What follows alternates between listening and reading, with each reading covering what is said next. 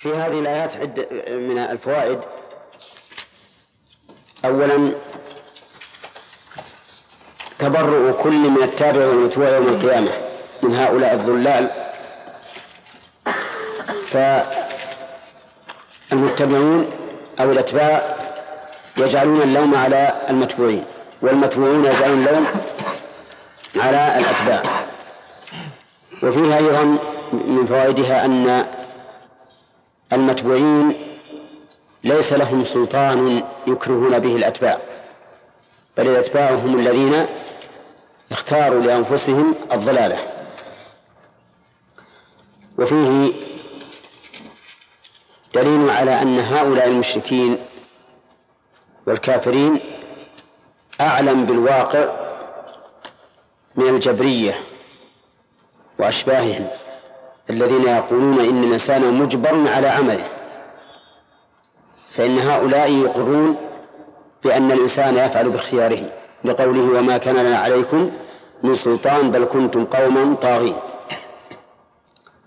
ومن فوائدها أن الأتباع يوم القيامة لا ينتفعون باتباع المتبوعين بل إن المتبوعين يوبخونهم. على طغيانهم ويقول أنتم الذين تجاوزتم الحد بترككم اتباع الرسل ثم اتباعنا.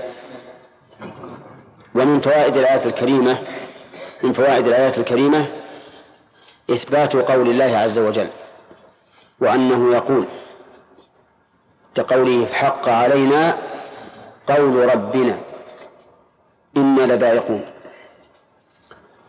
والقول هو الكلام الذي يستفاد منه فائدة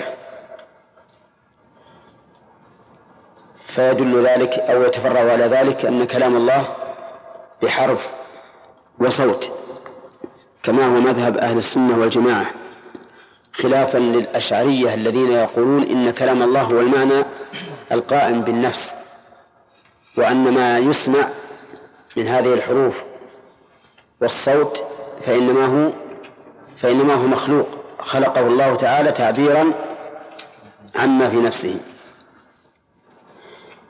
ومن فوائد الآية الكريمة إقرار المكذبين للرسل بالربوبية لقولهم فحق علينا قول ربنا. ويتفرع على ذلك الرد على عامة المتكلمين الذين يفسرون التوحيد بتوحيد الربوبية فقط. فيقولون إن التوحيد هو أن تؤمن بأن الله تعالى واحد في ذاته لا قسيم له وواحد في أفعاله لا شريك له وواحد في صفاته لا شبيه له. ففي هذه الجمل الثلاث لم يذكروا توحيد الألوهية. يعني لم يقولوا واحد في ألوهيته لا شريك له. وإنما جعلوا التوحيد ما يتضمن توحيد الربوبية وتوحيد الصفات فقط. على ما في هذا الكلام من إجمال ويحتاج إلى تفصيل لكن فيه حذف آه، توحيد الألوهية. وهذا التوحيد الذي زعم عامة المتكلمين أنه هو التوحيد الذي جاءت به الرسل لا شك أن المشركين كانوا يقرون به ولا ينكرونه. ومع هذا حكم عليهم النبي عليه الصلاة والسلام بالشرك واستباح دماءهم وأموالهم ونساءهم وأراضيهم. ومن فوائد الآية الكريمة أن هؤلاء المكذبين من أتباع والمتبوعين كلهم ينالهم العذاب لقوله إنا لذائقون أي ذائقون عذاب ربنا الذي حق علينا. ومن فوائد الآية الكريمة أن التحذير التحذير من مصاحبة أهل الغواية. لقوله فأغويناكم إنا كنا غاوين. وقد حذر النبي صلى الله عليه وسلم من مصاحبة الصاحب السوء. فقال مثل الجليس الصالح كحامل المسك إما أن يبيعك وإما أن يحذيك وإما أن تجد منه رائحة طيبة. ومثل الجليس السوء كنافخ الكير إما أن يحرق ثيابك وإما أن تجد منه رائحة كريهة. ومن فوائد الآية الكريمة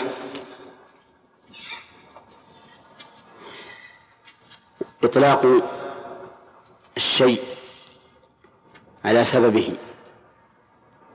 لقوله فأغويناكم لأنهم ليسوا هم الذين أغووهم وإنما هم سبب إغوائهم.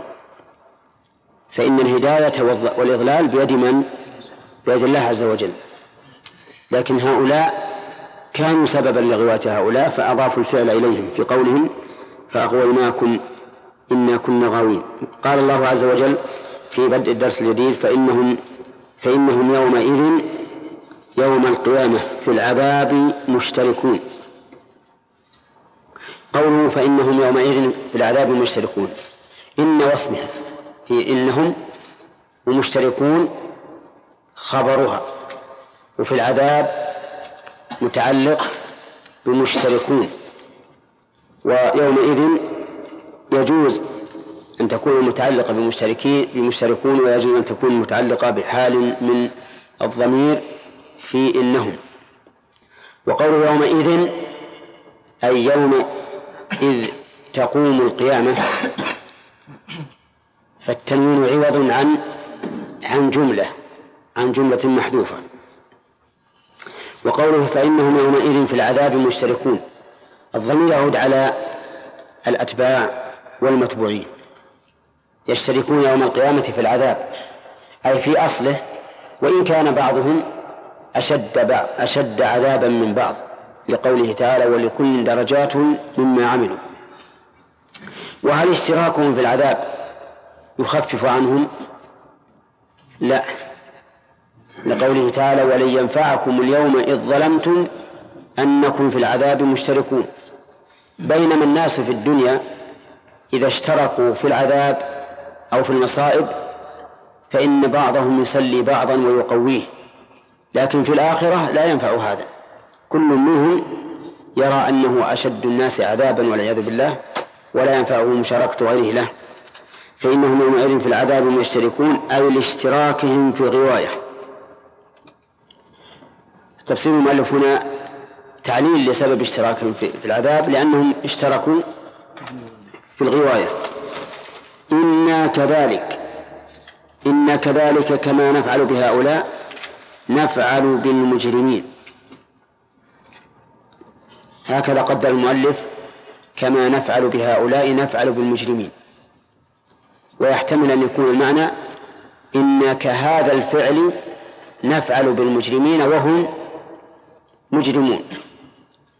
وقولك كذلك إعرابها أن نقول الكاف اسم بمعنى مثل وهي في محل نصب على المفعولية المطلقة أي مثل هذا الفعل نفعل. وقوله إنا كذلك نفعل وصف الله نفسه بالفعل على سبيل التعظيم حيث عاد الضمير إليه بصيغة الجمع. ومعلوم أنه سبحانه وتعالى واحد ولكنه وصف نفسه بهذا من باب التعظيم.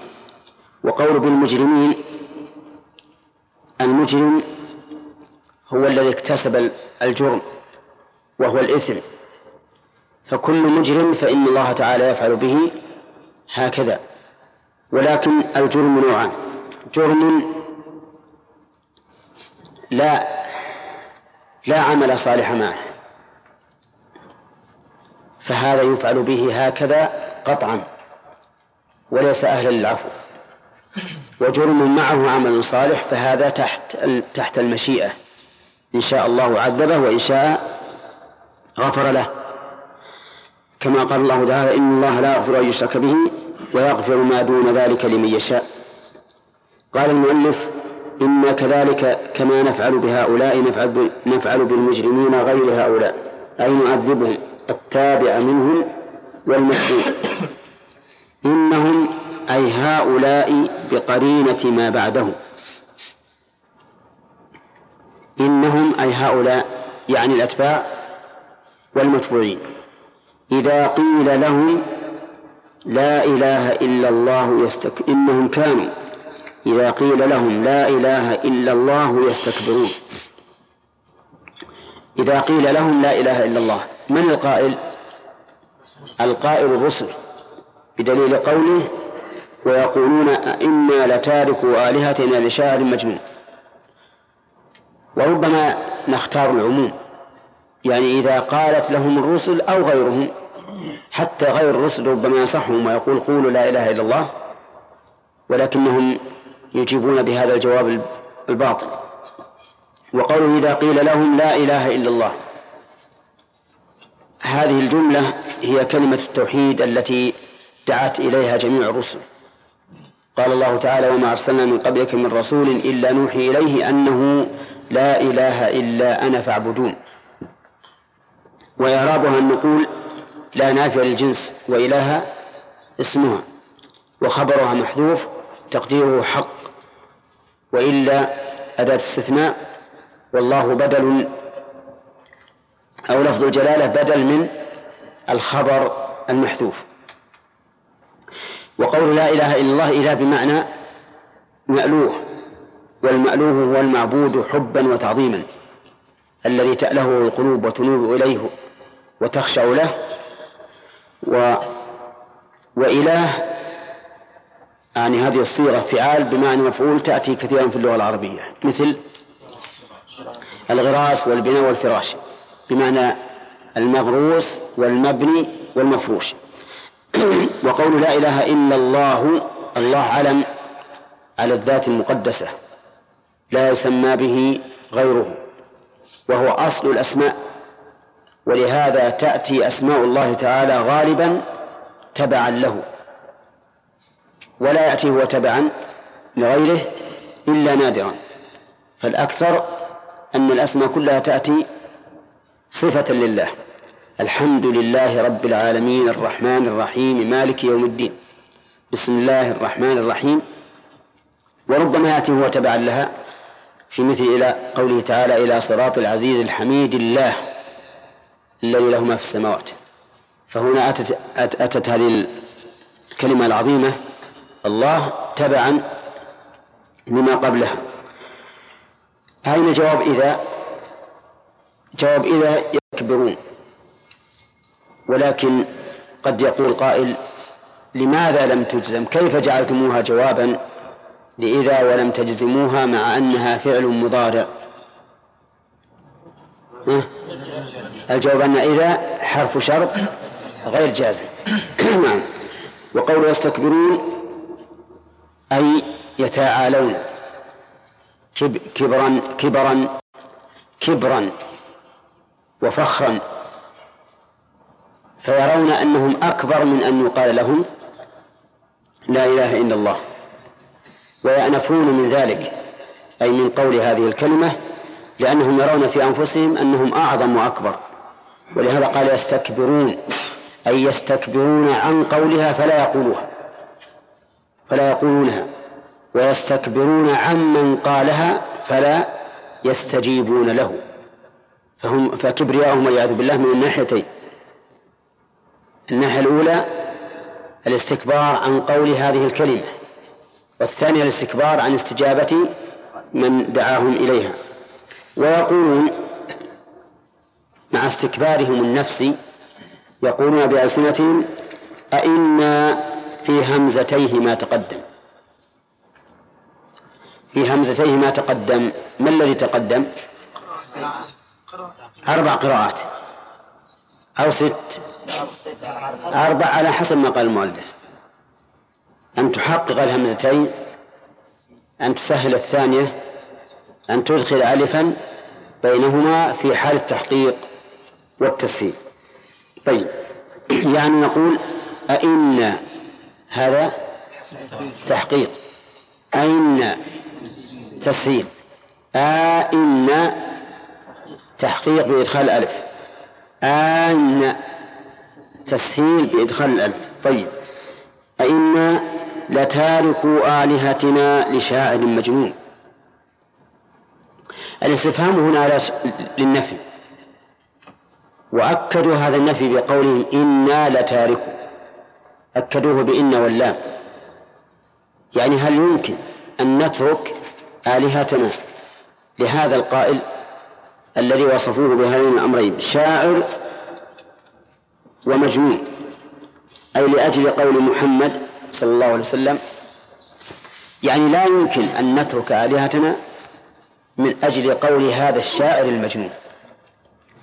الشاعر هو من يقول الشعر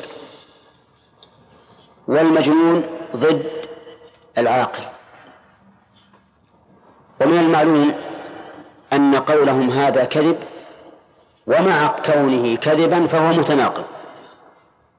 وجه التناقض أن الشاعر كيف يكون مجنونا أو أن المجنون كيف يكون شاعرا. المجنون لا يمكن أن يأتي بكلام نثر منتظم فكيف يأتي بكلام نظم يهز المشاعر ويقال إنه صدر من شاعر؟ لكن والعياذ بالله العمى إذا إذا حل في القلب صار الإنسان لا يدري ما يقول. ربما يقول قولا يتناقض وهو لا يدري. ومن المعلوم أن الله تعالى كذبهم في هذا في هذا القول. فقال تعالى وما علمناه الشعر وما ينبغي له إن هو إلا ذكر وقرآن مبين وقال تعالى نون والقلم وما يسطرون ما أنت بنعمة ربك بمجنون بل أنت أعقل العقلاء. فكذبهم الله عز وجل في قولهم هذا وهم بلا شك كاذبون. فالنبي صلى الله عليه وسلم أعقل الناس و والنبي صلى الله عليه وسلم أتى بقول ليس بشعر بل هو بكلام بل أتى بكلام بكلام الله عز وجل. أئنا لتارك آلهتنا لشاعر مجنون ولهذا قال تعالى بل جاء بالحق. بل هذه للإضراب إيش؟ الإبطالي. أي بل كذبتم فيما قلتم وإنما جاء أي رسول الله صلى الله عليه وسلم بالحق. والباء هنا للمصاحبة يعني جاء مصحوم بالحق فقوله حق وما جاء به أيضا فهو حق. فكون النبي عليه الصلاة والسلام يقول هذا من عند الله نقول هذا حق هو صادق. وما يشتمل عليه القرآن فهو حق وضده الباطل. فالحق هنا وصف لقول النبي عليه الصلاة والسلام إنه رسول الله ووصف لما جاء به فيكون وصفا للخبر والمخبر به. فخبر النبي عليه الصلاة والسلام بأن هذا القرآن من عند الله نقول حق.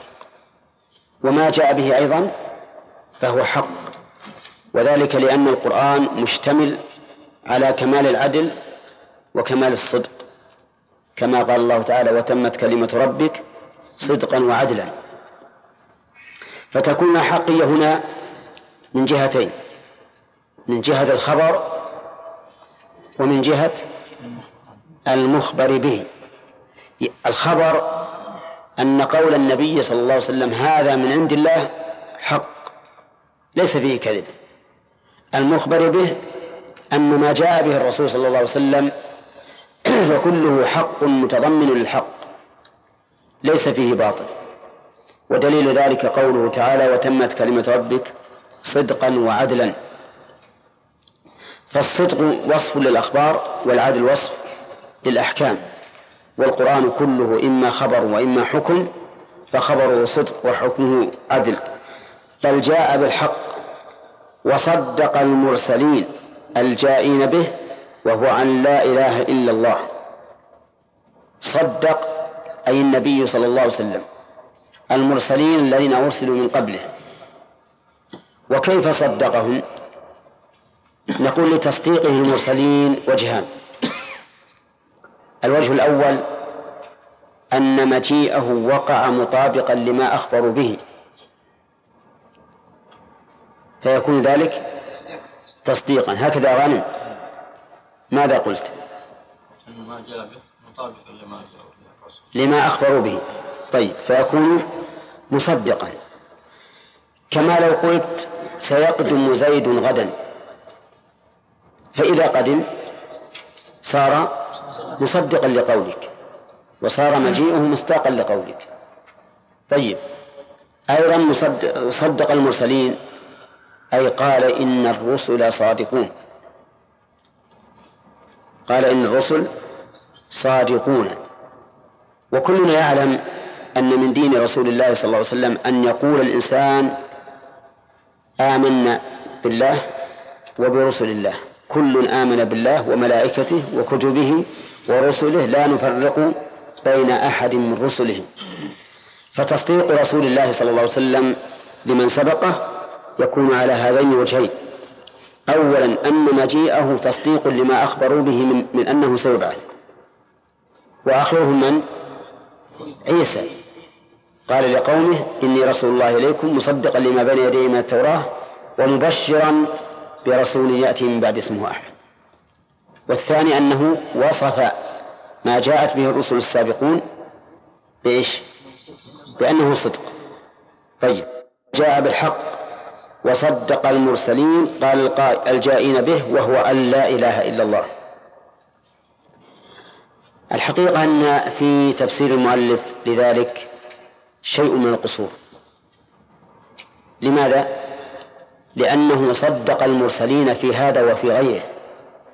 وكأن المؤلف رحمه الله خصها بقول لا إله إلا الله بناء على السياق حيث كان السياق في التحدث عن لا إله إلا الله إنهم كانوا إذا قيل لهم لا إله إلا الله يستكبرون ويقولون أئنا لتاركوا آلهة لشاعر مجنون بل جاء بالحق وصدق المرسلين. أي صدقهم بأن لا إله إلا الله ولكن الأولى الأخذ. بإيش؟ بالعموم صدقهم في هذا وفي غيره. ثم قال عز وجل إنكم فيه التفات لذائق العذاب الأليم. كيف؟ فهم درس الثاني إنكم لذائق العذاب الأليم. نعم. يقول فيه التفات الالتفات أنه أن مقتضى السياق أن يقول إنهم لذائق العذاب. لأن هذا لأن الحديث كله جاء عن الغيب عن الغائب. إنهم كانوا إذا قيل لهم لا إله إلا لا إله إلا الله يستكبرون ويقولون أئنا لتاركوا آلهتنا لشاعر مجنون؟ فكان مقتضى السياق أن يقول إنهم لذائق العذاب الأليم. ولكن كان في في السياق التفات من الغيبة إلى الخطاب. فما فائدة هذا الالتفات؟ ذكرنا فيما سبق أن كل التفات فإنه فإن له فائدة مشتركة وهي تنبيه المخاطب تنبيه المخاطب. لأن الكلام إذا كان على نسق واحد سهى المخاطب أو القارئ ولكن إذا تغير الأسلوب فإنه ينتبه. ينتبه لماذا تغير وما وجه التغير فيشترك يشترك جميع الالتفاتات في كل موضع بأن المقصود بأن الغرض من ذلك التنبيه. ثم ينفرد في كل موضع بما يختص به. فهنا التفات من الغيبة إلى الخطاب لأن الخطاب أبلغ. أبلغ في الزجر. إنكم لذائق العذاب الأليم. أبلغ من إنهم لذائق العذاب الأليم. ولهذا إذا تأملنا قصة الخضر مع موسى قال له أول ما عتب عليه قال له ألم أقل إنك لن تستطيع معي صبرا وفي الثاني قال ألم أقل لك إنك لن تستطيع معي صبرا فالخطاب لا شك أن فيه قرعا للذهن مباشرا فيكون أشد وقعا من ضمير الغيبة. ويأتي إن شاء الله البقية. نعم. ها؟ وهي؟ ما فيبعد السآمة من من يكون اسمه على سياق واحد. أي الالتفات يبعد السآمة تغير الألفاظ أي نعم. ربما يقال هكذا ربما يكون هذا من الفوائد أو تكون هذه داخلة في ضمن التنبيه. لأن الإنسان إذا تنبه تجدد نشاطه. نعم. لأن الجبرية نعم. أقول يا شيخ أي الكفار كما قالوا هذا في مقام يعني يسقط الإنسان فيه بخلاف الجبرية فإنه لم يلقوا الله عز وجل يوم القيامة وحاسبوا هذه المحاسبة فيقروا لكن من قال إن هؤلاء يقولون بقول الجبرية في حال الحياة؟ نعم من قال إنهم يقولون بقول الجبرية في حال الحياة؟ يعني ما أقول أنهم يقولون لكن ما يبعد أيضا أن الجبرية هو الأصل أن قولهم هذا كان عن, عن, عقيدة حتى في حياتهم. هذا هو الأصل. نعم. قول المؤلف. تخصيصه بالرسول قوله محمد. إذا تارك آلهة كائن المجنون أي محمد. نعم.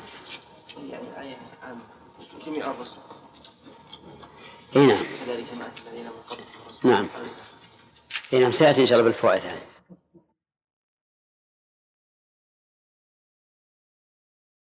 إنكم لذائق العذاب الأليم. وما تجزون إلا ما كنتم تعملون. إلا عباد الله المخلصين. أولئك لهم رزق معلوم. فواكه وهم مكرمون. اللهم جنبنا. في جنات النعيم على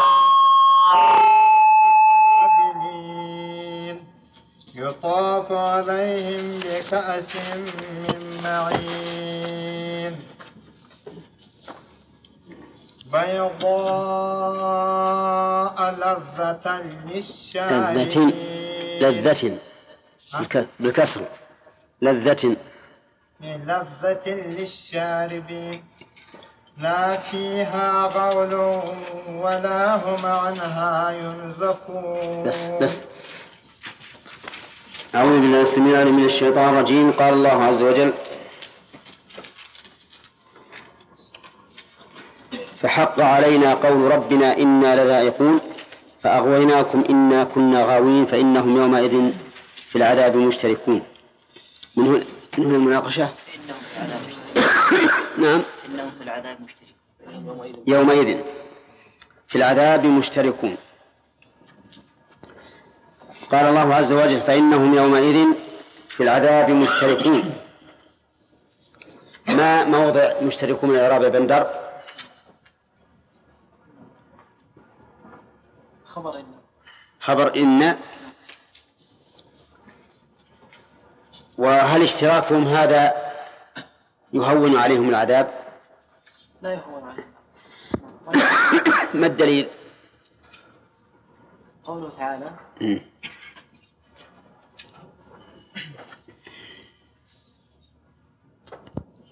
نسيت؟ قوله تعالى ولن ينفعكم اليوم ولن ينفعكم اليوم ينفعكم؟ أقول بضم العين ينفعكم لا بفتح بالفتح. نعم. ولن ينفعكم اليوم إذ ظلمتم أنكم في العذاب. نعم. وهل الاشتراك في العذاب في الدنيا يخفف منه؟ عبد الرحمن. يعني إذا كان الإنسان أصيب بمصيبة وأصيب غيره بمثلها أو بأكثر منها يخفف عنه. نعم. يخفف عنه. طيب هذا معلوم ب- بطبيعة الإنسان. لكن هل لهذا شاهد من كلام من سبق؟ استدلوا ببيت هذا. استزلوا ولا استشهدوا؟ استشهد مم. ببيت. نعم. و- آه، وما الخنساء إيه. في رثاء أخيها وما صخر. إيه. وما وما أبكي. وما ما يبكون. يكون مثل أخي ولكن وصلي الناس عنهم بالتأسي. أحسن. ولولا ولولا كثرة الباكين حولي على أخوانهم قلت نفسي إيه. وما- يكون مثل أخي ولكن نعم. وصلي الناس بالتأسي أحسن. بارك الله فيك. طيب. يلا يا عليان إنا كذلك نفعل بالمجرمين. أعرب كذلك.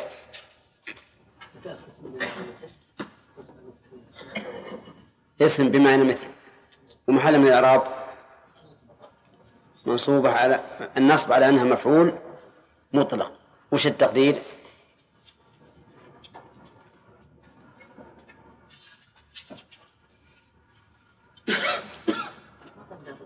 نعم. لا قد إحنا قدرناه كيف؟ قدرناه ويمر علينا كثيرا ما هو هذا أول مرة.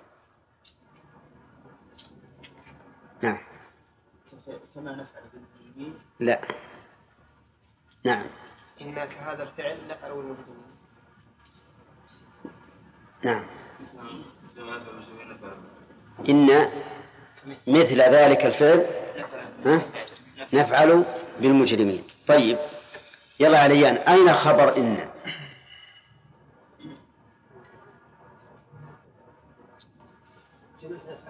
جملة نعم أحسنت.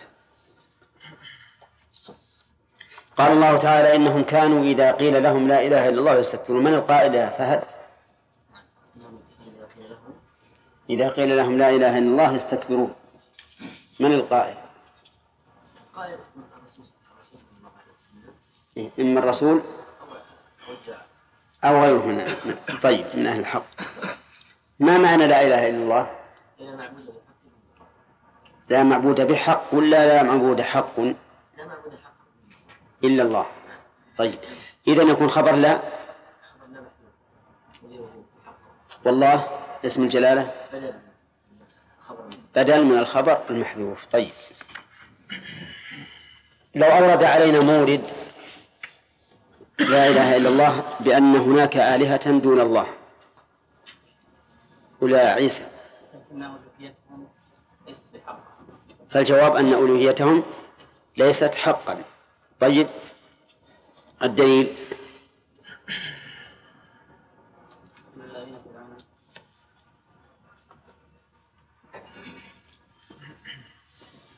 نعم. قوله تعالى ذلك بأن الله هو الحق وأن ما يدعون من دونه هو الباطل. أحسنت تمام. طيب. فسر عامة المتكلمين لا إله إلا الله بماذا؟ لا.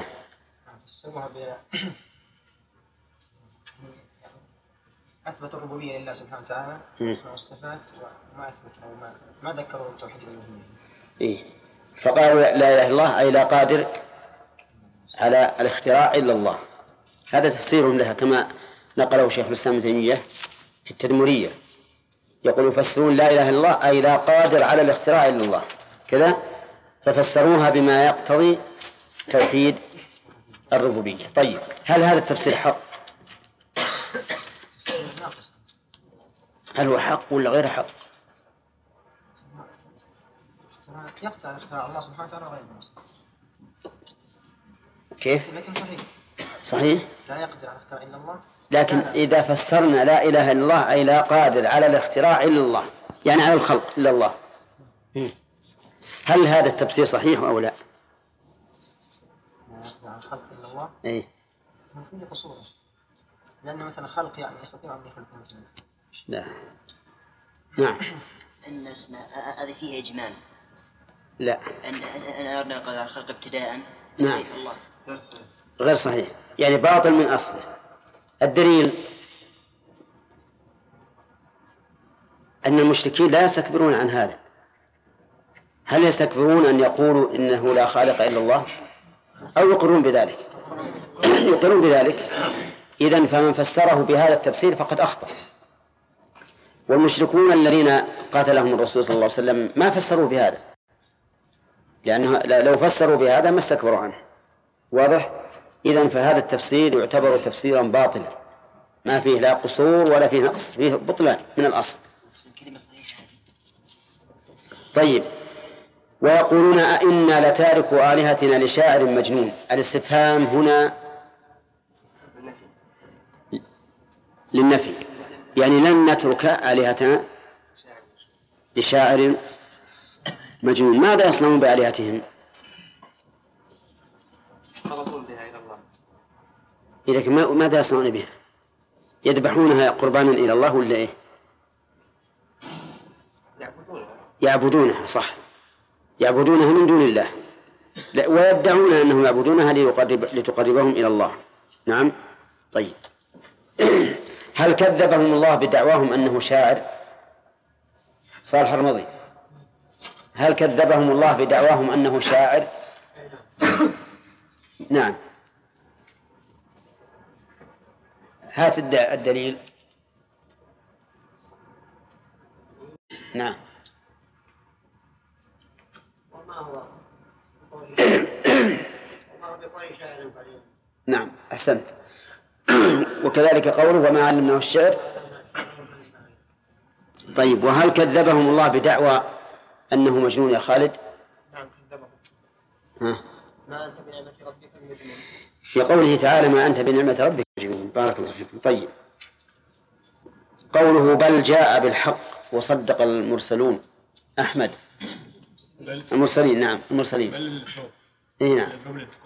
الانتقالي ولا الإبطالي؟ إيه. تعرف الفرق بينهما؟ إذا كيف؟ كيف تميز بينهما؟ فتثبت هذا وتنفي هذا وأنت لا تعرف الفرق؟ ها. بل للإبطال. للإبطال. تعرف الفرق بين الإبطال والانتقال؟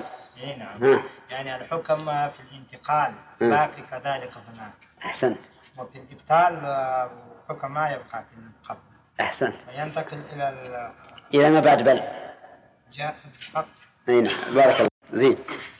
قوله صدق المرسلين ذكرنا أن الاستقامة وجهين. أولا أنه تصديق لما أخبروا به. أنه يأتينا به فأتينا تصديق لما أخبروا به قالوا يأتينا به وقد جاء نعم. الثاني أنه قال أنهم صادقون هؤلاء الرسل صادقون وأنزلت عليهم هو نفسه صح. صدقهم يعني وقع مطابقا لما أخبروا به وهذا تصديق.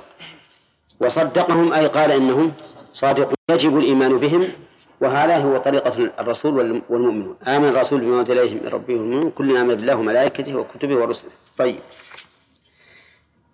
قال الله عز وجل الفوائد. ما شاء الله. قال الله عز وجل فإنهم يومئذ في العذاب مشتركون. يستفاد من هذه الآية وما بعدها أولا أن الأتباع والمتبوعين كل منهم مشترك في العذاب. بقوله فإنهم يومئذ في العذاب مشتركون. والفائدة من ذلك أنه لن ينجو الأتباع ولا المتبوعون فإن قال قائل هل الاشتراك يقتضي المساواة؟ فالجواب لا بل لكل درجات مما عمل. ومن فوائد ال- الآية الكريمة إذلال هؤلاء المتبوعين الذين كانوا في الدنيا يعتلون على الخلق لأنه جمع بينهم وبين من يستعبدونهم في الدنيا فإنهم يومئذ في العذاب مشتركون. لأن الآخرة دار عدل وليس فيها تفاضل. طيب. من فوائد الآيات أن الله سبحانه وتعالى لم يظلمهم بهذا العذاب لقوله إنا كذلك نفعل بالمجرمين فهم لم يعذبوا إلا لجرمهم. ومن فوائدها أيضا أن الناس عند الله سواء فكل من استحق عقابا أو ثوابا فهو له. لقول إنا كذلك نفعل بالمجرمين. يعني لم نفعل بهؤلاء وحدهم بل حكمنا هذا شامل لكل مجرم. وكذلك يقال في الثواب أن الله سبحانه وتعالى يثيب كل عامل بعمله بمقتضى الأوصاف التي يستحق بها هذا الثواب. ومن فوائد الآية الكريمة إثبات الفعل لله عز وجل لقوله إنا كذلك نفعل. الله سبحانه وتعالى فعال لما يريد. والفعل يقتضي التجدد بحسب المفعول. فخلق الله السماوات والأرض لم يكن أزليا وإنما كان حين خلق السماوات والأرض. وخلق الله للجنين في بطن أمه لم يكن أزليا. بل هو حادث حين حدوث هذا الجنين. وننتقل من هذه الفائدة إلى فائدة نتفرع عنها وهي إثبات صفات إثبات أفعال الله الاختيارية. فلمن أنكر ذلك وقال إن الله لا يقوم به فعل اختياري. وعللوا ذلك بعلة باطلة قالوا لأن الفعل الاختياري يقتضي الحدوث. والحادث لا يقوم إلا بحادث. والله سبحانه وتعالى أزلي أزلي أبدي. ولا شك أن هذا القول قول باطل. فإن الحادث قد يقوم بغير الحادث كما في أفعال الله. أليس الله تعالى خلق السماوات والأرض ثم استوى على العرش فحدث الاستواء بعد خلق السماوات والأرض. أوليس الله ينزل كل ليلة إلى السماء الدنيا حين يبقى ثلث الليل الآخر؟ فحصل النزول بعد مضي ثلثي الليل. ومع ذلك فإن الله لم يزل ولا يزال موجودا. ثم إن الإنسان بنفسه يجد أن أفعالا منه تتجدد مع سبقه عليها. أليس كذلك؟ الإنسان مثلا فعله اليوم ليس فعله بالأمس وهو سابق على أفعاله. فتقوم به الأفعال الاختيارية الحرية مع سبقه عليها. فإذا جاز هذا في المخلوق فهو في الخالق من باب أولى لأنه كمال. طيب. ومن فوائد الآية الكريمة تمام سلطان الله عز وجل وقوته. وجه ذلك أن هؤلاء المجرمين معروفون بالعتو. والكبرياء والغطرسة كما في فرعون وغيره من الملأ. ومع ذلك فإن الله قاهرهم يعذبهم ويفعل بهم ما يشاء مما تقتضيه حكمته. من فوائد الآية الكريمة إنهم كانوا إذا قيل لهم لا إله إلا الله يستكبرون أن هؤلاء المجرمين في غاية ما يكون من من من العتو. فإنهم إذا قيل لهم هذه الكلمة العظيمة التي لو وزنت بها السماوات والأرض لرجحت بهن يستكبرون عنها ويرون أنهم أكبر قدرا من أن يقولوا أو أن يصدقوا من قال بها لأنه لأنه سبق أن قلنا يستكبرون عن إيش؟ عن القائل والمقول عنه يعني عن الخبر والمخبر والمخبر به. طيب من فوائد الآية الكريمة وجوب الخضوع لما تقتضيه هذه الكلمة لأن الله ساقها في القوم المستكبرين عنها مساق الذم وعلى هذا فمن قبلها وخضع لها فقد نفى عن نفسه الذنب. وقام بما يجب عليه. ومن فوائد الآية الكريمة أن من قال لا إله إلا الله بإخلاص فلا بد أن يخضع لأوامر الله ولا يستكبر. ومن ثم جاءت نصوص كثيرة تعلق دخول الجنة على قول لا إله إلا الله. ومن المعلوم أن أن دخول الجنة لا يترتب على مجرد قولها. إذ أن المنافقين يقولونها ومع ذلك لا يدخلون الجنة. لكنها لكن المراد بمن قالها خاضعا لما تقتضيه هذه الكلمة العظيمة من اتباع أوامر الله واجتناب نواهيه. طيب. ومن فوائد الآية الكريمة أنه لا يجوز صرف شيء من أنواع العبادة لغير الله. لقوله إيش؟ لا إله إلا الله. فلا يجوز أن تصرف أن يصرف شيء من أنواع العبادة لغير الله لا صلاة ولا نذر ولا سجود ولا ركوع ولا حج. يجب كله أن يصرف لله عز وجل لأنه هو المعبود حقا. ومن فوائد الآية في قوله تعالى ويقولون أئنا لتاركوا آلهتنا لشاعر مجنون أن هؤلاء كذبوا بما تقتضيه شهادة أن لا إله إلا الله وأن محمدا رسول الله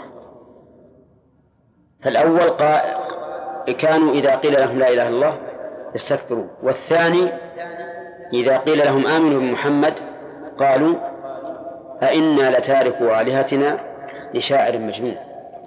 فلم يقوموا بلا إله إلا الله ولم يقوموا بمحمد رسول الله. أليس كذلك؟ والله عز وجل يقرن دائما بين هاتين الكلمتين. في آيات كثيرة قال انظر إلى قوله أفلم يدبروا القول أم جاءهم ما لم يأت آباءهم الأولين؟ أم لم يعرفوا رسوله؟ ففي الأول الإشارة إلى شهادة أن لا إله إلا الله وفي الثاني أم لم يعرفوا رسولهم شهادة أن محمدا رسول الله. طيب. ولهذا أيضا جعل النبي صلى الله عليه وسلم هاتين الشهادتين ركنا واحدا من أركان الإسلام. فقال بني الإسلام على خمس شهادة أن لا إله إلا الله وأن محمد رسول الله وإقام الصلاة وإيتاء الزكاة إلى آخره. لتلازم هاتين الشهادتين. ولأن مبنى العبادة كلها على الإيمان بهاتين الشهادتين إذ أن مبنى العبادة على الإخلاص والمتابعة اللذين يتحقق بهما شهادة أن لا إله إلا الله وأن محمد رسول الله. طيب يقول ومن فوائد الآية الكريمة أن هؤلاء المستكبرين لم يكفهم الاستكبار عن الحق حتى قدحوا في من جاء بالحق. من أين يؤخذ؟ من قوله أئنا لتاركوا آلهتنا لشاعر مجنون. فلم يكفهم أن أن تركوا الحق حتى هاجموا وقدحوا في من جاء به. وهل ورثت هذه الطريقة عن القدح في من جاء بالحق؟ نعم ورثت. فأهل البدع يسمون أهل السنة بكل عيب وصفة ووصف قبيح. سموهم المشبهة والمجسمة والحشوية والغثاء والنوابت والعامة وما أشبه ذلك من الكلمات التي تفيد القدح. ولكن جعل الله سبحانه وتعالى لكل نبي عدوا من المجرمين ولكل متبع نبي عدوا من المجرمين. فورث هؤلاء الأصفياء ورثوا صفوة الخلق وهم الرسل. وورث هؤلاء الأشقياء من؟ أشقى الخلق الذين يرتاحون في الرسل. طيب. ومن فوائد الآية الكريمة شدة انتصار هؤلاء المشركين لآلهتهم. انظر كيف قالوا أئنا لتاركوا آلهتنا. وهذا يدل على شدة انتصارهم لها وحميتهم الجاهلية. وقد سبق في سورة ياسين أن الله تعالى قال عن هذه الآلهة لا يستطيعون نصرهم وهم لهم جند محضرون. فالأصنام والآلهة لا تنصرهم وهؤلاء جند محضرون لنصر هذه الآلهة.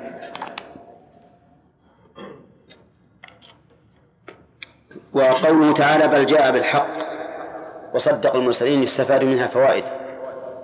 أولا أن رسول الله صلى الله عليه وسلم جاء بالحق. فكل دينه مشتمل على الحق فيما يتعلق بمعاملة الله أو معاملة عباد الله. وقد قال الله تعالى في وصف القرآن الذي جاء به الرسول صلى الله عليه وسلم إن هذا القرآن يهدي للتي هي أقوم. هذه الكلمة لو صنفت عليها مجلدات ما استوعبت مدلولها. يهدي للتي هي أقوى في كل شيء في العقائد والعبادات والأخلاق والمعاملات إيجادا أو تركا. ولو أنك تتبعت الشريعة بقدر ما تستطيع لوجدت أن هذا الوصف منطبق على جميع خصال الشريعة. كل خصال الشريعة أقوى من كل شيء. هنا يقول بل جاء بالحق. ضد الحق هو الباطل. والباطل إما كذب في الأخبار وإما جور في الأحكام. ولهذا قال الله تعالى وتمت كلمة ربك صدقا وعدلا. وذكرنا لقوله بالحق معنى آخر. غير كون ما جاء به حقا وهو أنه صلى الله عليه وسلم صادق فيما جاء به.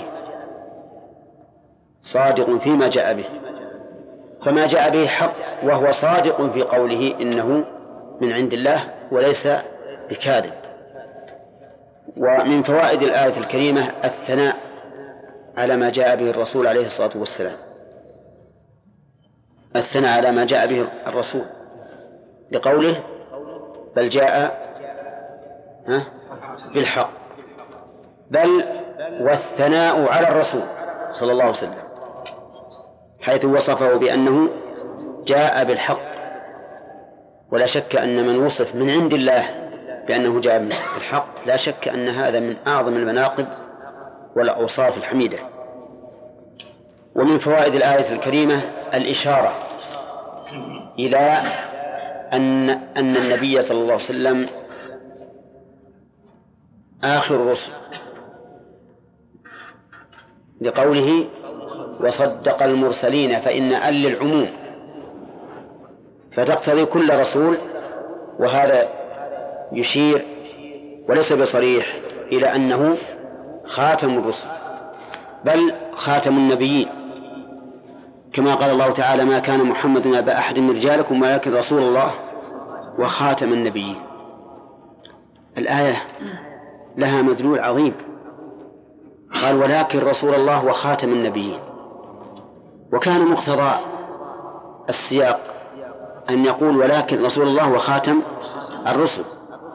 أو يقول ولكن نبي الله وخاتم النبيين لكن قال ولكن رسول الله لأن وصف الرسالة أعلى من وصف النبوة.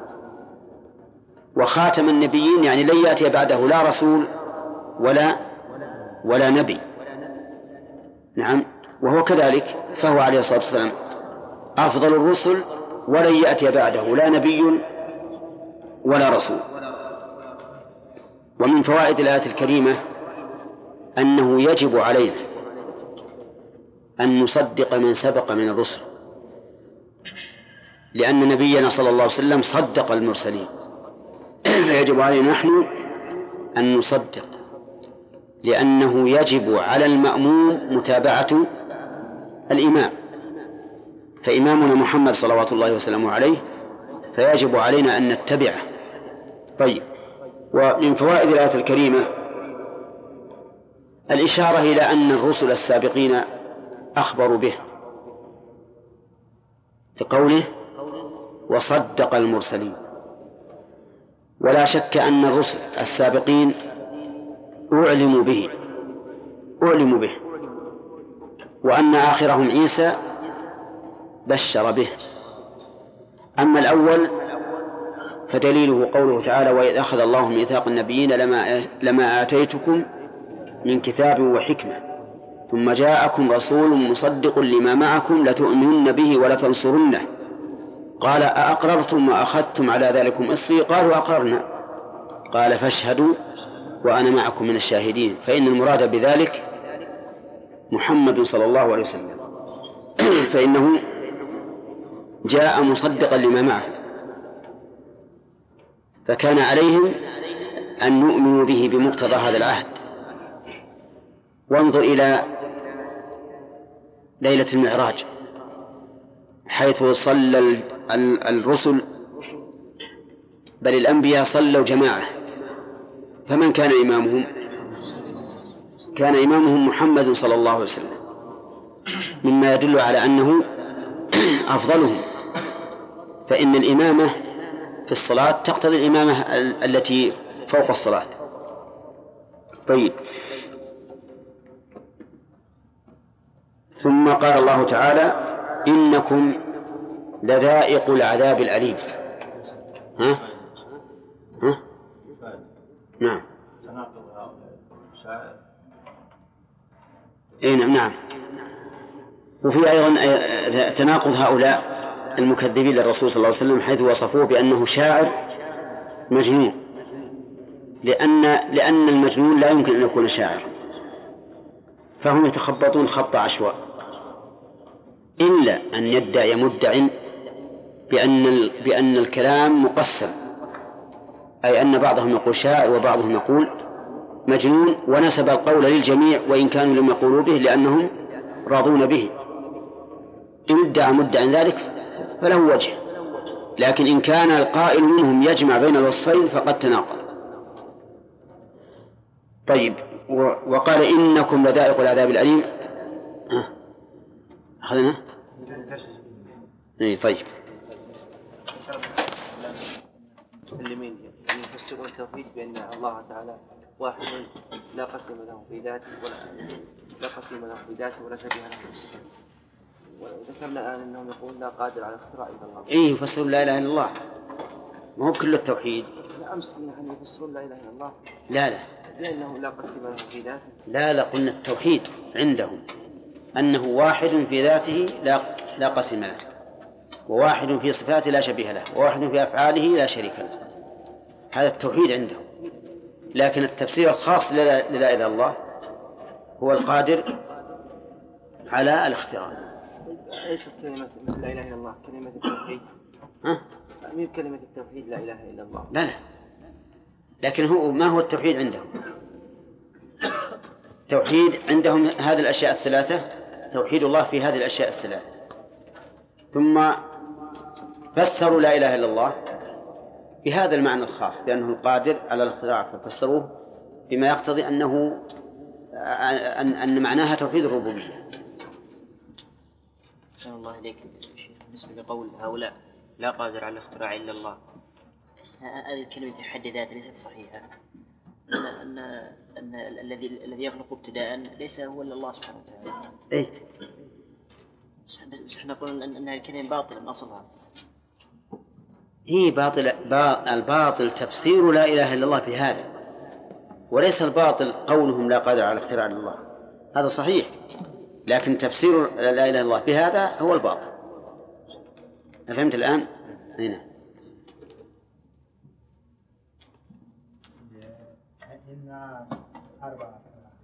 نعم. نعم ما أعرف على التسهيل كيف التسهيل أن لا تنطق بالهمزة الثانية محققة لا تنطق بها صريحة بل تقول أين. لا لا تسهيل يعني مشي بسرعة مشي بسرعة. أين. جيب اسمع كلامي. أين. يعني كأنك مشيت بخفة. يعني نص بناخذ من مقطع اي نصف نصف. أي نعم. طيب المشركين الأول ما قال الرسول صلى الله عليه وسلم لا اله الا الله جعل الآلهة إلها واحدا نعم. يعني كان خير من هؤلاء يقولون لا اله الا الله اي ما في شك. لا شك أنهم خير من هؤلاء وأفهم منهم بالمعنى. ما فيها شك. أي نعم صحيح. وهذه يعني من جملة ما يرد عليهم. قال المشرك إن المشركين الذين قاتلهم الرسول عليه الصلاة والسلام كانوا أعلم منكم بمعنى لا إله إلا الله. لا معبود بحق لا معبود بحق إي وش الفرق؟ إذا قلنا لا معبود بحق ما جاء الخبر. ما جاء الخبر. وصارت بحق متعلقة بمعبود. يعني لا أحد يعبد بحق إلا الله. يكون على هذا الخبر هو الله. وهذا مشكل على القواعد النحو. لأن لا النافي الجنس لا تعمل إلا في النكرات. وإذا قلنا لا معبود حق نعم صارت حق خبر لا. ما تكون متعلقة بالمعبود. نعم. ولهذا بعضهم قال في تقديرها لا معبود موجود إلا الله. وهذا ما هو بصحيح. لماذا؟ لأن فيه موجود أن يعبد سوى الله. لكن الصحيح أن نقول لا معبود حق. كما لو قلت لا أحد قائم إلا زيد. لا أحد قائم إلا زيد. تكون قائم هي الخبر. لا معبود حق إلا إلا الله. عرفت؟ الشيطان الرجيم. قال الله تعالى إنكم لذائق العذاب الأليم وما تجزون إلا ما كنتم تعملون. هذا مو درس ولا في مناقشة. أخذنا فوائد. قال الله تعالى إنكم لذائق العذاب الأليم. هذه الجملة كما لا يخفى مؤكدة بمؤكدين. أحدهما إن والثاني اللام. وقول لذائق هي الخبر. وحذفت النون منها من أجل الإضافة لأن المضاف تحذف منه النون إن كان مثنى أو جمعا ويحذف منه التنوين التنوين إن كان مفردا. وقولها العذاب الأليم الأليم هنا بمعنى المؤلم وفعيل تأتي بمعنى مفعل ومنه قول الشاعر أم أمن ريحانة الداعي السميع يؤرقني وأصحابي هجوع أمن ريحانة الداعي السميع بمعنى المسمع. وقوله إنكم لذائق العذاب الأليم هذا فيه حق اليقين لأن هؤلاء توعد بهذا العذاب. وتوعدهم بالعذاب هو علم اليقين ثم رأوا النار كما قال تعالى ورأى المجرمون النار فظنوا أنهم مواقعوها ولم يجدوا عنها مصرفا. وهذا عين اليقين. ثم قيل لهم إنكم لذائق العذاب الأليم وهذا حق اليقين. فاجتمع في وعيد هؤلاء المراتب الثلاث العلم والعين والحق. وقوله إنكم لذائق العذاب الأليم قال المؤلف إن فيه التفاتا التفاتا من أين إلى أين؟ من الغيبة إلى الخطاب. لأن الخطاب بمثل ذلك أبلغ وأوقع. فإنك إذا تحدثت عن الإنسان الغائب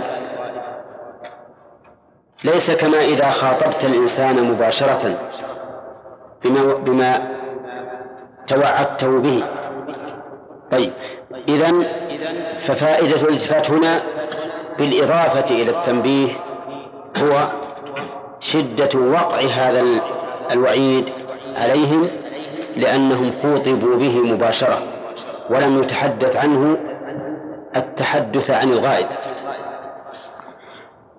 إنكم لذائق العذاب الأليم والمراد به عذاب جهنم والعياذ بالله لأنه مؤلم وقد أخبر الله عز وجل عن إيلام هذا العذاب بأنواع عظيمة ذكرها الله تعالى في كتابه وذكر منها النبي صلى الله عليه وسلم شيئا كثيرا في السنة.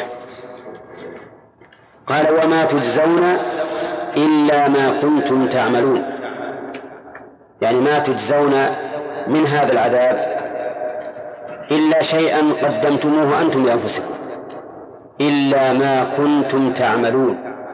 وهنا قال المؤلف في تقدير الآية إلا جزاء ما كنتم. إلا جزاء ما كنتم. وهذا أمر معلوم لأن الذي عملوه كان وبان إذ أن العمل كان في الدنيا ومضى والجزاء في الآخرة. فهم لم لم يجزوا العمل نفسه وإنما جوزوا جزاء العمل. ومن ثم قدر المؤلف إلا جزاء ما كنتم تعملون. ولكن إذا قال قائل ما هي الفائدة من أن يعبر عن الجزاء بالعمل؟ قلنا رحمك الله الفائدة في ذلك أمران. الأمر الأول أن يعلم بأن الجزاء من جنس العمل. فكما تدين تدان. كما تدين كما تدين تدان. فإذا عبر عن الجزاء بالعمل فإن هذا معناه أو مقتضاه أن هذا العمل أن هذا الجزاء بقدر العمل. الفائدة الثانية قوة التوبيخ لهؤلاء. قوة التوبيخ لهؤلاء لأن الجزاء من فعل غيرهم. فإذا عبر عن ال... عنه بالجزاء فإنه يكون أهون بعض الشيء. لكن إذا عبر بالجزاء بالعمل عن الجزاء صار أشد في التوبيخ كأنه يقال لهم هذا فعلكم أنتم بأنفسكم. فلهذا عبر عن الجزاء بالعمل. وقوله وما تجزون إلا ما كنتم تعملون من حيث الإعراب نقول إن الواو نائب فاعل في تجزون وما اسم موصول في محل نصب مفعول آخر. مفعول آخر.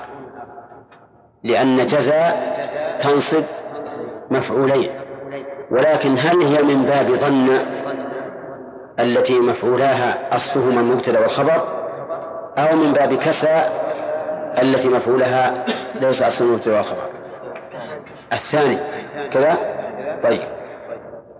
لأنك لو قدرت أن الواو مبتدأ والثاني وما خبر ما صح الكلام. وما تجزون إلا ما كنتم تعملون. إلا عباد الله المخلصين أي المؤمنين استثناء منقطع. قوله تعالى إلا ما كنتم. هذا استثناء منقطع. والاستثناء المنقطع هو الذي يحل محله لكن. الذي يحل محله لكن. فإن قيل لماذا لم يعبر بلكن بدل إلا؟ ما دام أن المعنى على الاستدراك لأنه استثناء منقطع فلماذا لم يؤت بحرف الاستدراك الأصل الذي هو لكن؟ قلنا في الجواب على ذلك أنه أتى ليفيد قوة قوة اتصال الثاني بما بما بعده. لأن الأصل في, في الاستثناء الأصل فيه الاتصال. الأصل فيه الاتصال والأصل فيه لكن عكسه الانقطاع. فإذا جاءت لكن فصلت بين ما بعدها وما قبلها. لكن إذا جاءت إلا صار كأن في ذلك إشارة إلى قوة اتصال ما بعدها بما قبلها وهو كذلك. فإنه لما ذكر جزاء المجرمين ذكر جزاء المخلصين. وهذا من كون القرآن العظيم مثاني تثنى فيه المعاني المتقابلة. إذا ذكر الوعيد ذكر الوعد. وإذا ذكر المؤمن ذكر الكافر وإذا ذكرت الجنة ذكرت النار وهكذا.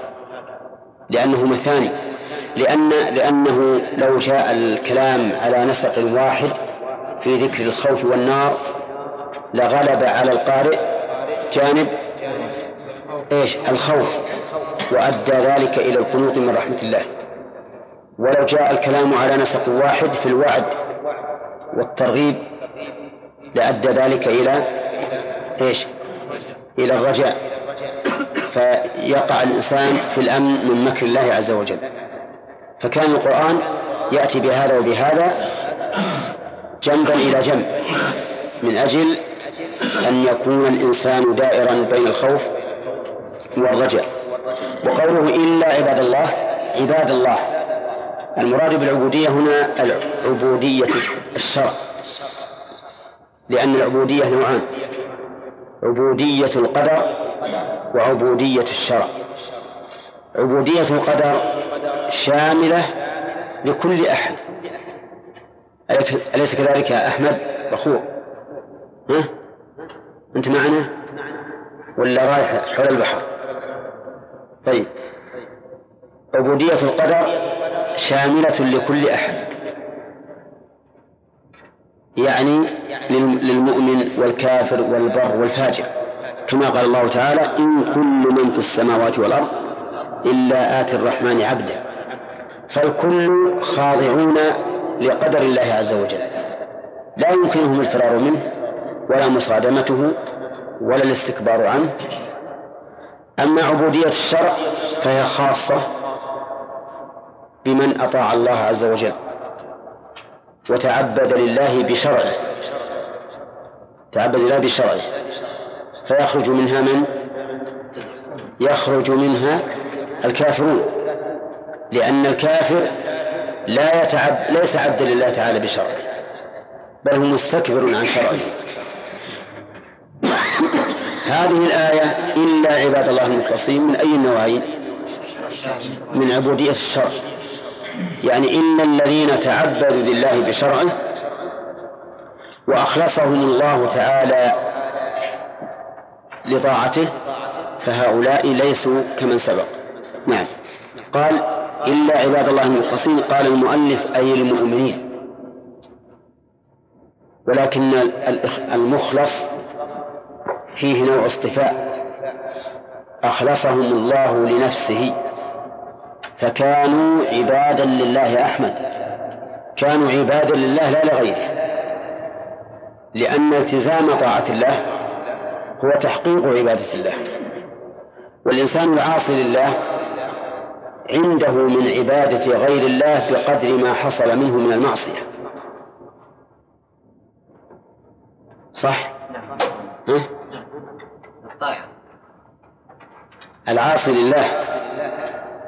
عنده من نعم. العاصي لله عز وجل عنده من الخروج عن عبادة الله بقدر ما حصل منه من المعصية. لأن الله قال أفرأيت من اتخذ إلهه هواه وأضله الله على علم إلى آخر الآية. فهذا يدل على أن كل إنسان عصى الله ف... وكل عاص لله فهو إنما يعصيه لهوى في نفسه فإنه قد نقص منه من عبوده من عبودية الله بقدر ما فعل من المعصية. إذا فالمخلص فيه نوع من الاصطفاء أخلصهم الله لنفسه فكانوا عبادا لله تعالى حقا. ولهذا قال المخلصين. وعباد الله المخلصون هم الذين أخلصهم الله لنفسه فلم يجعل للشيطان عليهم سلطانا. كما قال تعالى في حق الشيطان لأغوينهم أجمعين إلا عبادك منهم المخلصين. فالمخلص محفوف برعاية الله سبحانه وتعالى وحمايته عن الشيطان. المهم أن المخلص أشد وقعا من المؤمن ولهذا قال هنا المخلصين الذين أخلصهم الله لنفسه فلم يكونوا عبادا لا لله. المخلصين قال استثناء منقطع. هل هناك استثناء غير منقطع؟ نعم. وهو المتصل. وضابطه أن يكون المستثنى من جنس المستثنى منه. هذا المتصل. المنقطع أن يكون المستثنى من غير جنسه والنحويون يمثلون بمثال للمنقطع. يقولون قام القوم إلا حمارا. نعم. يقول لأن الحمار ليس من جنس القوم. فالاستثناء منقطع. طيب. وذكر ذكر جزاؤهم إلا عباد الله المخلصين. ذكر جزاؤهم في قوله أولئك لهم رزق معلوم. أولئك لهم في الجنة رزق معلوم بكرة وعشية. أولئك الضمير يعود على عباد الله المخلصين. وأتى بأولئك الدال على البعد مع قرب ذكرهم. ذكرهم قريب؟ إلا عباد الله المخلصين أولئك. ولم يقل هؤلاء. بل قال أولئك تعظيما لشأنهم وبيانا لعلو مرتبتهم. والإشارة بالبعيد تأتي لتعلية الشأن وتعظيمه. كما قال الفرزدق يخاطب جريرا. أولئك آبائي فجئني بمثلهم. إذا جمعتنا يا جرير المجامع. قال أولئك آبائي. أشار إليهم بإشارة البعيد تعظيما لشأنهم وتعلية لهم. أولئك لهم رزق معلوم أي عطاء. قال المؤلف في الجنة والأولى أن تطلق كما أطلق الله عز وجل. لهم رزق معلوم في الجنة وقد يقال أيضا يجازون أيضا في الدنيا. لكن ظاهر سياق الآية فواكه وهم مكرمون في جنة النعيم يدل على أن المراد الرزق الحاصل لهم في الجنة. وقول الرزق بمعنى عطاء. معلوم يقول المؤلف بكرة وعشية. فكأنه يشير إلى أن المراد بالمعلوم معلوم الوقت معلوم الوقت. ولو قيل إنه أعم معلوم الوقت ومعلوم النوع ومعلوم في الدنيا ومعلوم عند ملاقاته لكان أشمل. فإن هذا الرزق معلوم في الدنيا لأن الله تعالى أعلمنا به. وهو أيضا معلوم الوقت ولهم رزقهم فيها بكرة وعشية. وهو معلوم العين والنوع إذا لاقوه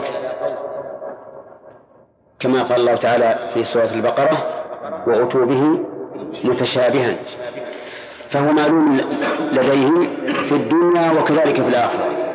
فواكه بدل أو بيان للرزق. وهو ما يؤكل تلذذا لا لحفظ صحة. فواكه بالرفع. بدل أو بيان لرزق لأن كلمة رزق أعم من الفواكه.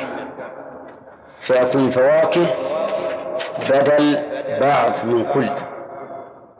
لأن الرزق أعم.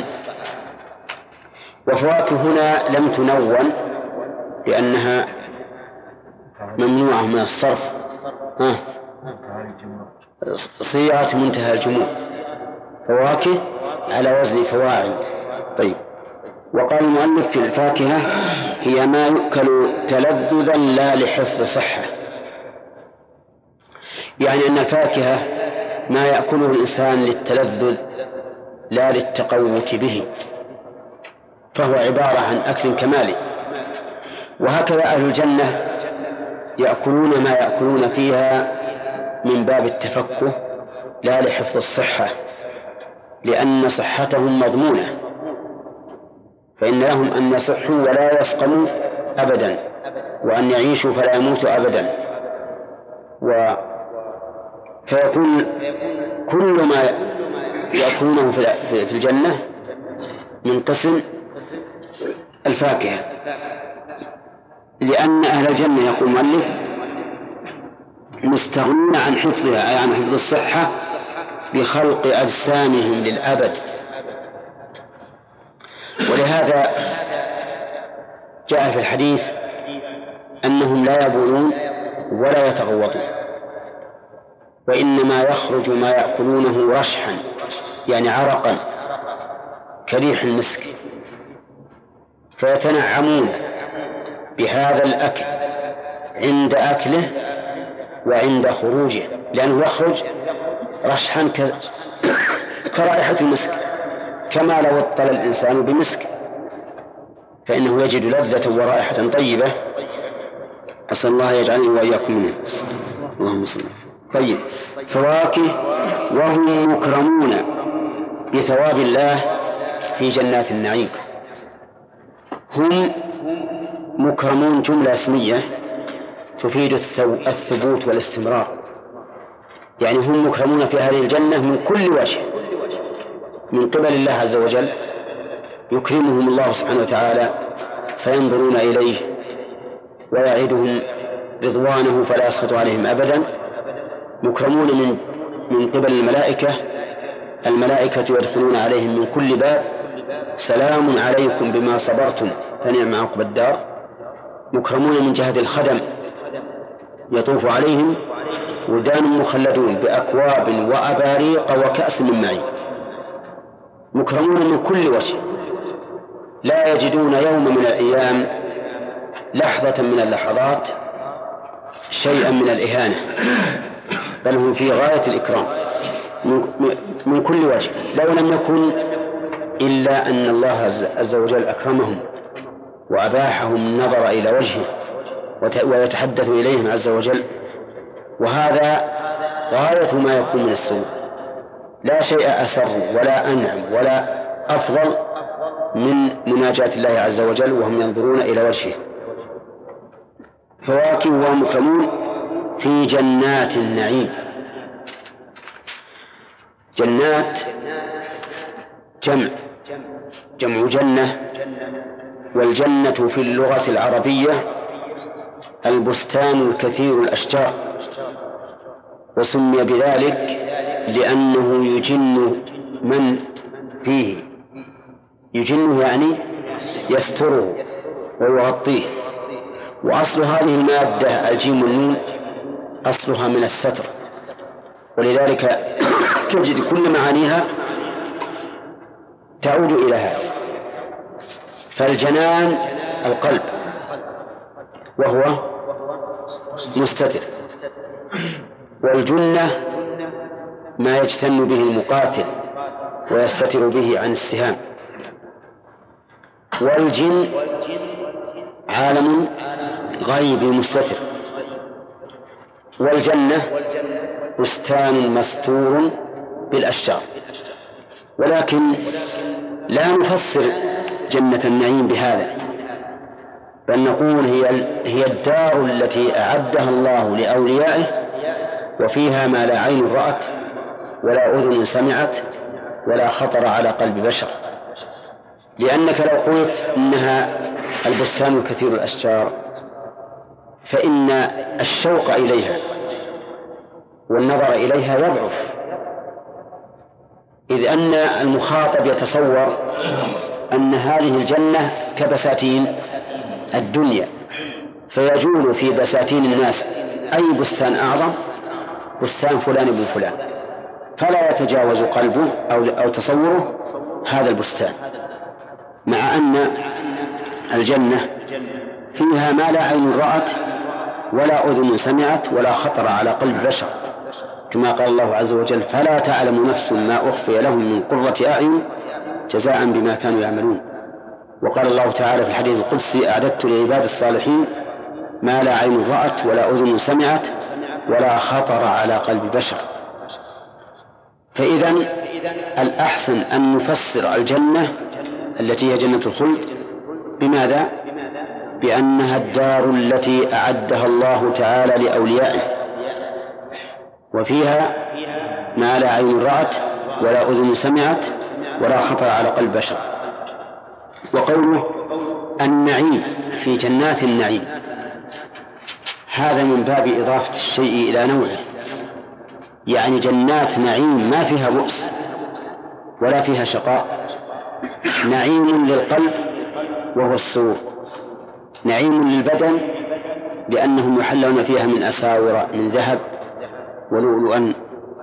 ولباسهم فيها حرير. فهم منعمون في أبدانهم ومنعمون في قلوبهم. وانظر إلى قوله تعالى وجزاهم بما صبروا جنة وحريرا. وقال تعالى أيضا ولقاهم نظرة وسرورا. فالنظرة في الوجه وهو الحسن. والسرور في القلب.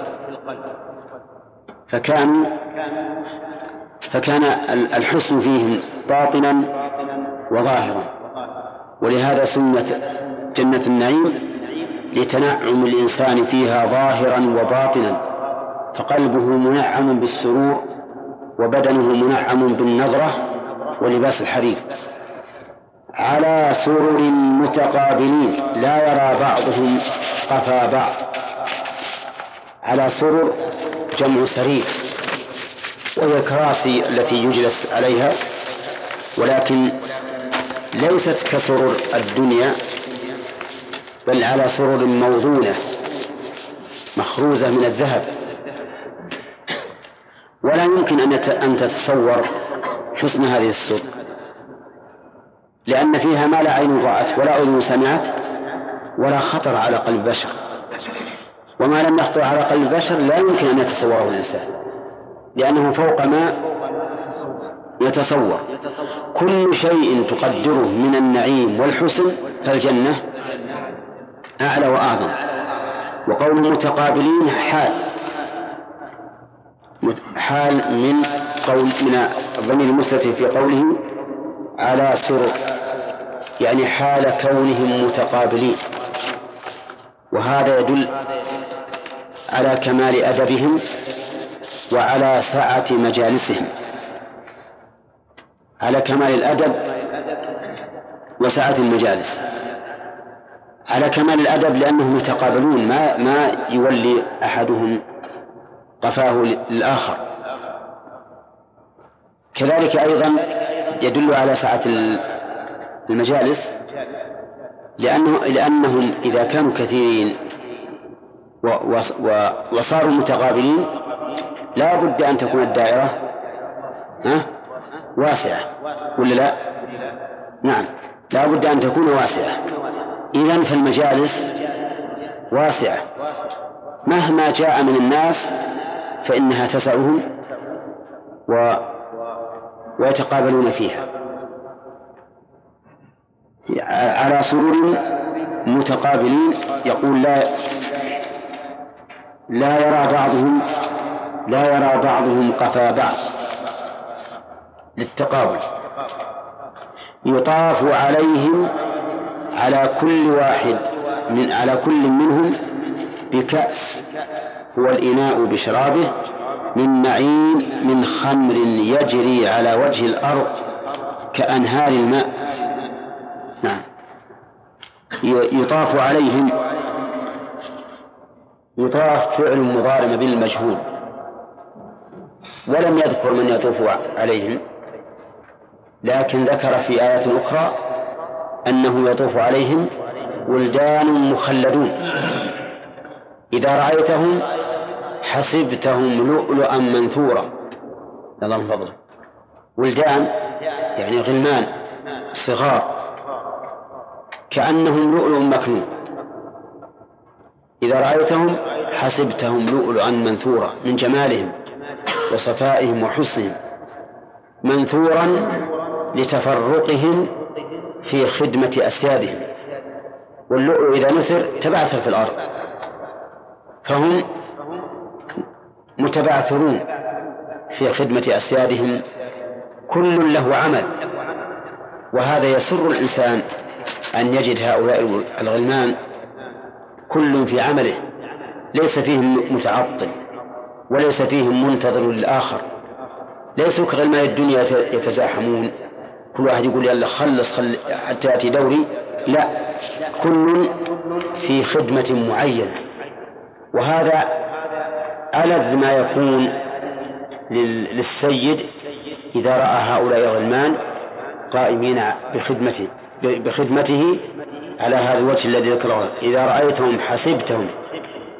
لؤلؤا منثورا وقوله بكأس من معين قال المؤلف هو الإناء بشرابه. الكأس معروف. وهو الإناء بشرابه. وقد بين الله تعالى أن هذا الكأس دهاق. وكأسا دهاقا أي مملوءة. ومع ذلك مملوءة بقدر معلوم. ليست كبيرة وتملأ. فإذا شربها الإنسان تعب وإن أبقى منها فضلة صار آه، غير شهي. وليست صغيرة بحيث لا ترويهم.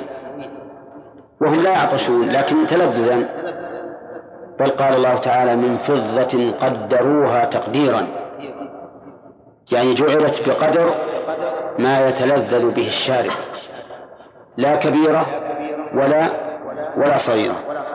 وقوله بكأس من معين قال من خمر يجري على الأرض. المعين في الأصل هو الماء الجاري. والمراد هنا بكأس من معين أي من خمر. معين كعين الماء. يجري.